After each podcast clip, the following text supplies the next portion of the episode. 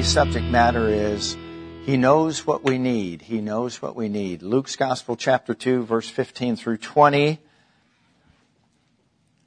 So it was when the angels had gone away from them into heaven that the shepherds said to one another, Let us go now to Bethlehem and see this thing that has come to pass, which the Lord has made known to us. They came with haste and found Mary and Joseph and the babe lying in a manger. And when they had seen him, they made widely known the saying which was told them concerning this child. And all those who heard it marveled at those things which were told them by the shepherds. And Mary kept all these things and pondered them in her heart. Then the shepherds returned glorifying and praising God for all the things they had heard and seen as it was told unto them. You know, these shepherds and their reaction to the angel's announcement of the glad tidings or the good news of the great joy which would be mighty and great among all the people tells us a lot about the message. For there is born to you this day in the city of David a Savior who is Christ the Lord. And this greatly impacted their lives when they heard these words. For there is unto you, it was personal for them. Unto you this day in the city of David a Savior who is Christ the Lord.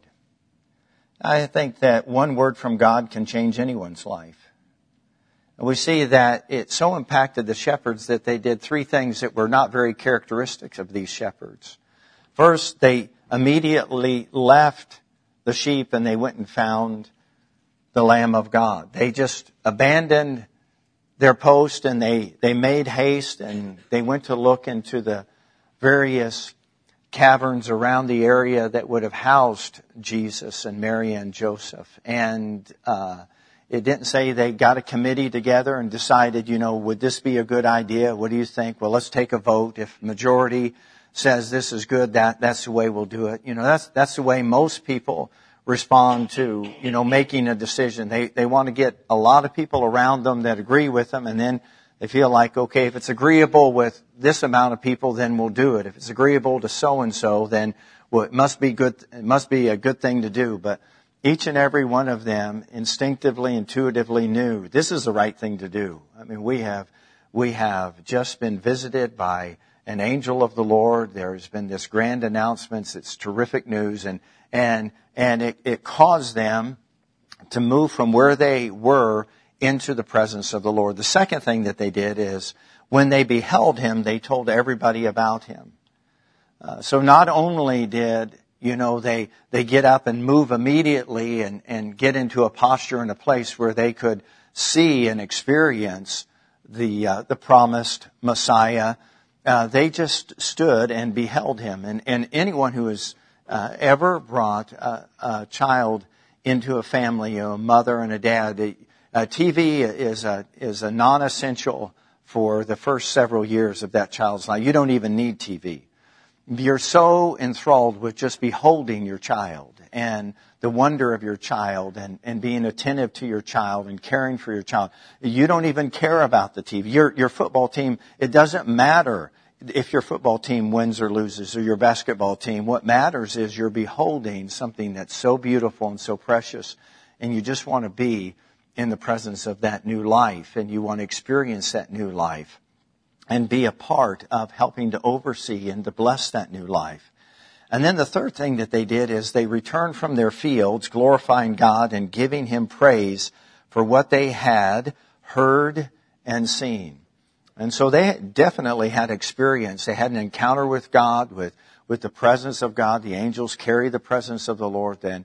And, and it, and it caused them to move from, you know, their post into his presence and then in his presence they beheld him and you know the more you behold him the more you become like him and and you and I know that the more that we behold the beauty of Jesus then the more our life takes on the beauty of Jesus and that's the beauty of beholding Jesus can you say amen and this this third aspect is that they went back. They, you know, they just, you know, uh, stayed the appropriate amount of time. I, and I don't know what uh, visiting hours were for Jesus that that first night. You know, you get 20 minutes and then they run you out of the cave or the the cavern. I I don't know what it was. And and and here's a, a fun little caveat that I I would like to think uh, because God understood the care of the sheep and he understood the responsibilities and the duty of the shepherds. I, I wonder if this took place during a shift change. You know, maybe that, that they were on lunch and, and, and some of them, you know, stayed and some of them, but, if, but just imagine this would be the best lunch break you'd ever had. And uh, just prior to lunch, prior to the whistle going off, and, and you clocking out for your half an hour or an hour and, and just sort of separating yourself from your daily responsibilities and getting some nutrition and just sort of resting and, and reflecting a little bit that, that you got this grand announcement and, and then, then you made haste, uh, and, and then you beheld uh, the beauty of the Lord and you were transformed and changed and then, uh, on your way back, uh, you know, to punch back in, everything about you, your demeanor, your countenance, your spirit had all been uplifted. And it said when they returned, they returned and they were praising God and giving glory to God. Now, now, since they were at work, how many of you really practice praising and giving glory to God at your work all the time? You know, yeah. I mean, it's a good practice. It's something that we, we should give glory to. But have you ever had those moments where you question whether it's worth you, worth giving God glory for at work or, or praising Him. And, and sometimes we find ourselves in the midst of a, of a temptation of, of grumbling or complaining or fault finding or being critical. You, you ever had that temptation at work? So maybe a, a little bit of a caveat here is make, make good use of your lunch hour. Make good use of your lunch hour. Make haste to get into the Word of God. Make haste to hear the Word of God. And then return to your work with new vigor, with a new spirit, with a new attitude, with strength that comes from being with Jesus. So this morning I want to minister on that, that God knows our needs. You know, the words of gladness and joy are mentioned over 200 times in scripture, and that's a significant amount. Uh, for God to remind us that many times that His will for us is joy and gladness, that, that's something that we should be attuned to. And, and, we don't have to question the will of God when it comes to joy and gladness. If he says it 200 times, I, I think he, he means what he says and says what he means. Uh, if, if you get instruction a few times, someone's trying to get a message across. If they say it 200 times, they're really committed to you and I understanding this is something I want you to experience. So don't miss out on the message. For the 200th time, let me remind you about gladness and joy. And, and those two words are interchangeable in scripture. And, and gladness and, and joy are things that each and every one of us need because in God's word, they're synonymous or the same as strength. So we could even say it this way. God has told us and taught us and reminded us hundreds of times that we need strength while we're here on this journey. The, the shepherds needed strength. The, the sheep need strength. We're, we're those sheep. We need strength that comes from our shepherd. So 200 times, that's quite a few. Have you ever had to write something on a chalkboard 50 times, 100 times, 150 or 200 times? I, I was in the classroom uh, after class hours a few days of, uh, of my uh, boyhood schoolhood days, writing, I will not, I will not, I will not, I will not. I always thought it would be better if they told me what to do. I will, I will, I would, that would have been more affirming. But it, it nonetheless, it got the point across. But 50 times, you know, with chalk on a chalkboard, which is like the very challenging apparatus to write on because I'm left-handed and this is just a moment of empathy. Can you guys empathize with me? Everybody say, aw. Left hand, we write like this. We look for funky desks that, you know, we have to reach across. If you give me a right-handed desk, I'm almost have to like, like uh, a right, like a right-hander, like upright. And I'm, I'm a lefty. I do it cattywampus. And so But 200 times is a significant amount. The joy of the Lord. The joy of the Lord, you know, the phrase the joy of the Lord is used dozens of times in scripture and reminds us where joy originates or it comes from. It comes from the Lord. Joy doesn't come from a promotion or joy doesn't come from having, uh, you know, a Pinterest life or a perfect life. A joy comes from the Lord and it comes because we need strength. And why do we need strength is because we have struggles. And we all struggle against sin. We all, we all fight against sin and, and what it's trying to produce in our life, which is separation and, and death. And, and we're fighting this good fight of faith. And we need strength for the journey. So, as I've stated, when you think about joy, I want you to think in the same light, in the same way. I want you to think about the word strength. God's strength is how I want you to picture that. God's strength that upholds and empowers us in our human weaknesses. The word weaknesses in scripture, it doesn't mean that we're incapable. What it means is we're incapable of having the strength that we need to overcome sin. So when, when you talk about weakness, we're not talking about, you know, you're physically weak, or sometimes we're not even talking about you being emotionally weak. You know, some people have a really strong will and they, they can will to do something, have a strong want to. And, and some people are just physically really strong human beings. But what, what this is noting in scripture when it talks about weaknesses, it's talking about the inability spiritually to deal with the sin that has infected each and every human being. We have the, we do not have the capacity to deal with that kind of weakness. Only Christ can deal with that kind of weakness. Know, I, I, uh, I think that you can get your, your motor energized emotionally. I think you can get your body in tune and, and stronger physically, but only God can touch the human soul, the human spirit, and give you and I the strength that we need to deal with the weakness that we encounter because of our fight against sin. That's why scripture says, be strong in the Lord and the power of his might or his mighty power.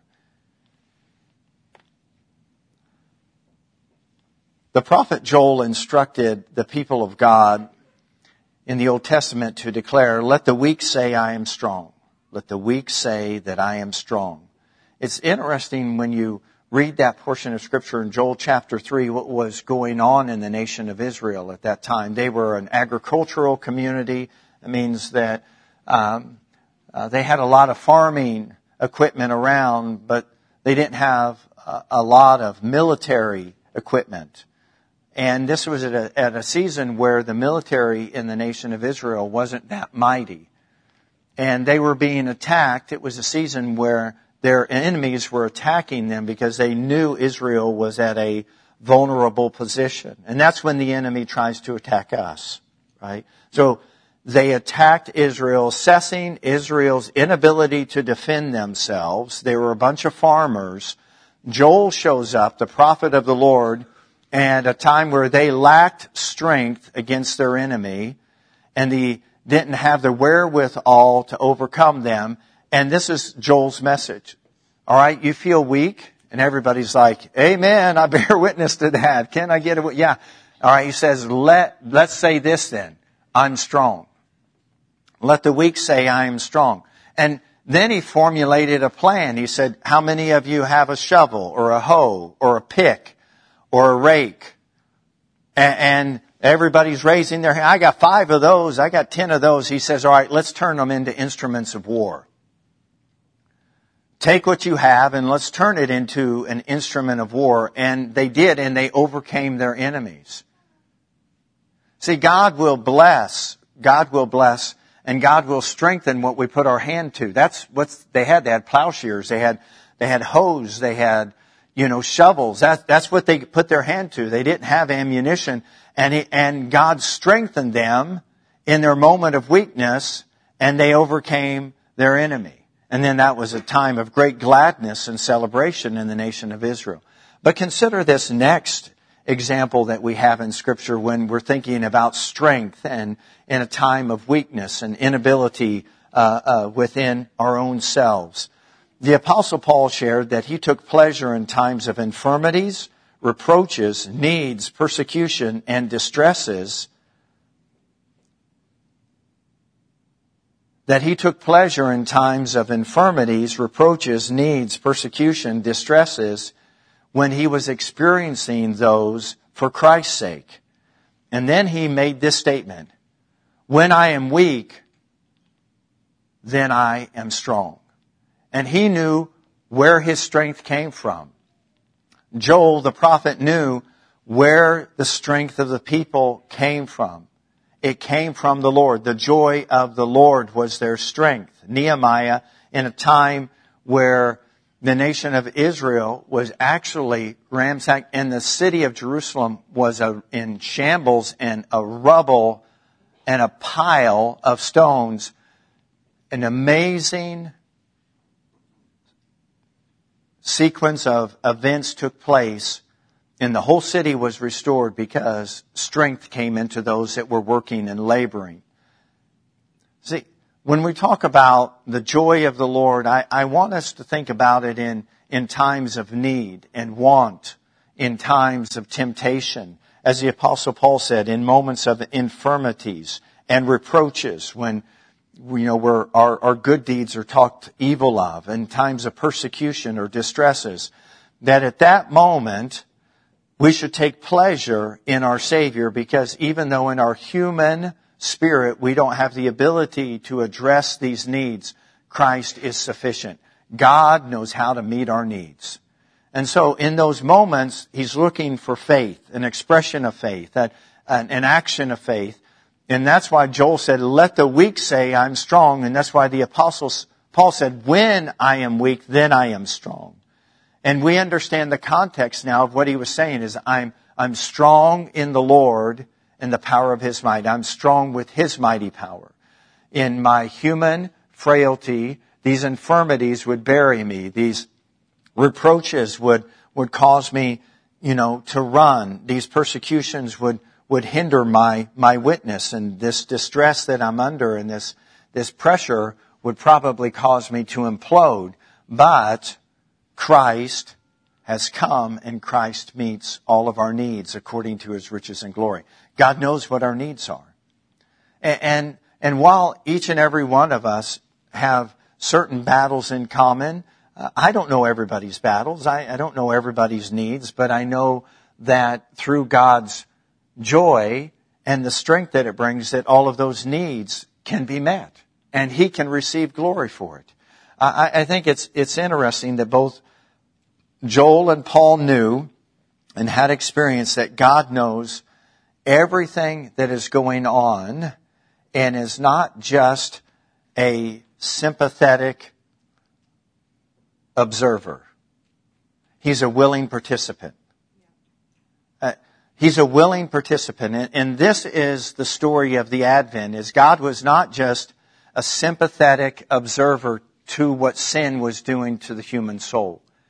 And man's ability, inability to do anything about it. Man did not have strength in their spirit. Man was separated from God and we had all become, what? Sons and daughters of the devil. And that, and that sounds almost so harsh and, and critical, but that's what sin produced is that we needed to be born again. Born out of the family of darkness and brought into the family of God's dear son. So God was not just a sympathetic observer, He was a willing participant to get us to the place that we could overcome, that we could experience strength in our human weaknesses that we could experience God's victory. So today, scripture describes this joy, God's joy and God's strength in our life, as being something that is marvelous and beyond human comprehension. The writer of the book of Hebrews says it's joy unspeakable. That means it's, it's something that you experience, but it's hard to explain. Uh, can you imagine uh, a bunch of uh, farmers showing up right now uh, over in the Middle East and saying that we're we're here to take on ISIS, and, and they're saying, what is your what's your weapons of warfare? Well, my friend, uh, he's pretty good with the, he's pretty good with a rake, and and my other friend, he's really sharp with the hoe, and and this one guy uh, over here, man, he I really dig this guy. He's good with a with a shovel, and if you missed out on those jokes, you have to listen to it later. And uh, but each and every one of them would just say, you know, we're not relying on human abilities. We're relying on God to strengthen us. Uh, it, it, was said of uh, of a platoon leader of a group of soldiers, and and I wish this was a testimony that that that uh, would be more broad and, and more widespread. But uh, a platoon leader had had a group of soldiers, and and he was a devout believer, and so they read the 91st Psalm every day before, you know, they they engaged in some of their responsibilities, and uh, over the the course of his tenure. Uh, he saw God preserve and protect men that were in perilous positions over and over and over again.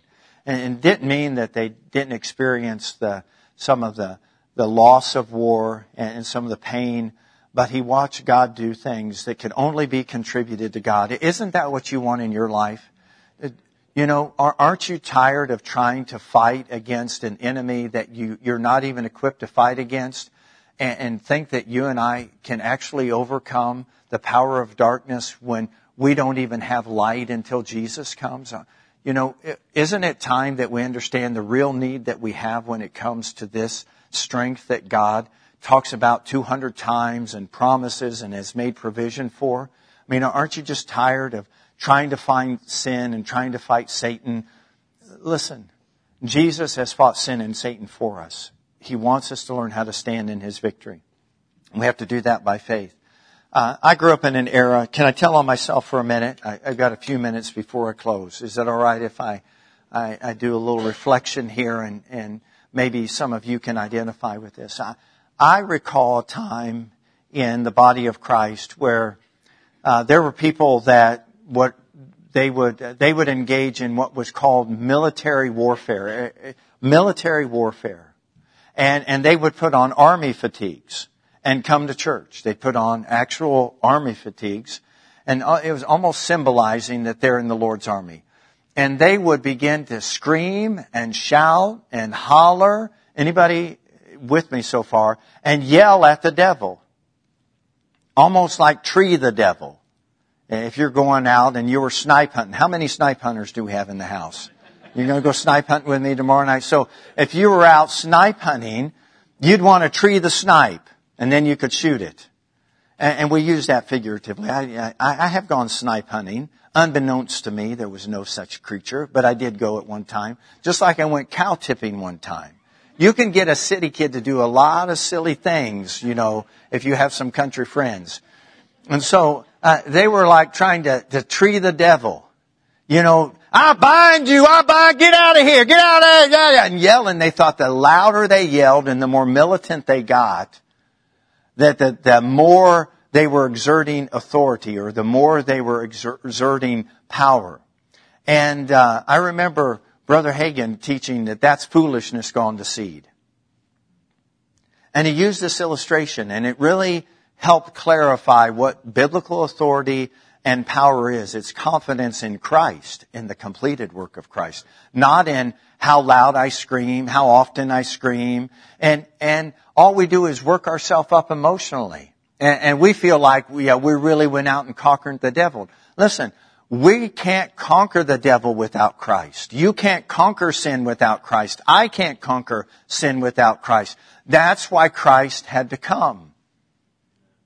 There, there were strong-willed people when Jesus came. There were strong men and women. I mean, that the, some of the mighty things that were done pre-Christ as far as the wonders of the world that people marveled at. How could they do that? And even in the Old Testament, when they were erecting and building the Tower of Babel, God said, unless I go down and confound their languages, nothing that these people set their mind to is beyond their capacity. See, man has the ability and the capacity to do something physically, something emotionally, intellectually with their life, but we're bankrupt spiritually without Jesus.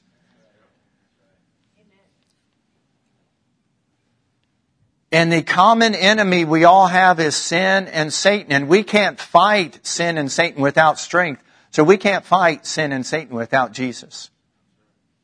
The joy of the Lord is our strength. But they would yell and scream, and you know, I got caught up in that for a season because you feel sort of like you did something. Like, yeah, I kicked the devil's butt today. Yeah, I put the devil in his, I got the devil on the run today. Anybody feel like, you know, if I just yell loud enough and long enough that either God's going to hear me or that I'm going to scare the devil off? Don't look at me so pious. Yeah. When your ways have come to an end, you'll do anything to try to get a result, won't you? Come on. I mean, you're, you have done things all in the name of doing things to show God how sincere you are. And what He wanted you and I to do is learn how to rest in what He provided. So this is the illustration that Brother Hagin gave. You guys ready for this? Here's the illustration. He said, how many of you see a policeman standing at the corner of a busy intersection whose light has gone out and he's yelling at the cars to stop? What does he do? He just holds up his hand. And everybody who sees his hand just immediately understands because he is a man in authority that they need to stop. And this is all you have to do. That's it, devil. That's far enough. Scripture says that Jesus never lifted his voice when dealing with the devil. He just cast the devil out with a word. He just dealt with darkness with a word.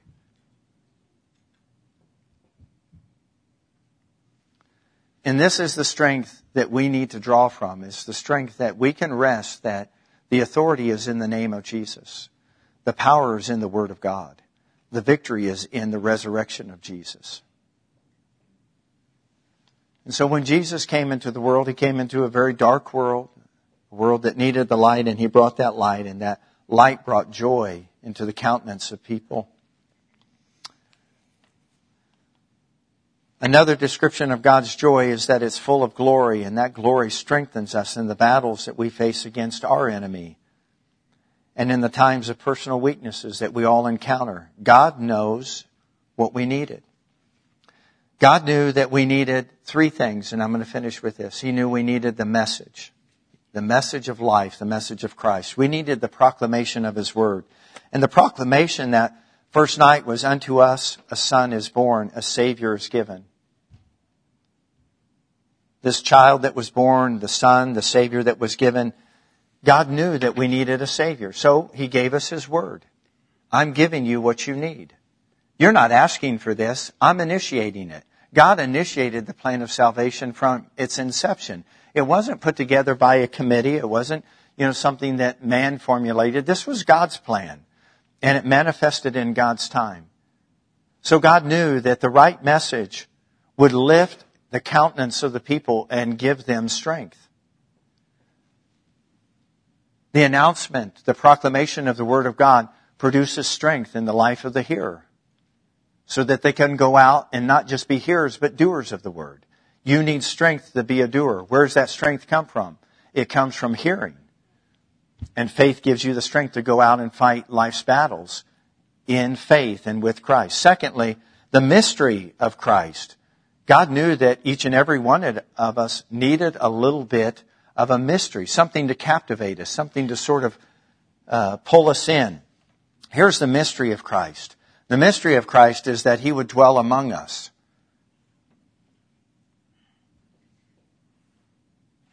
That he would dwell among us.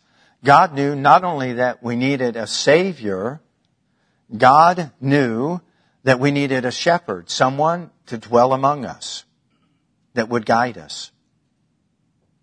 And then the third is we needed, and God knows this, and therefore He, he gave it to us, God knew that we needed a mission.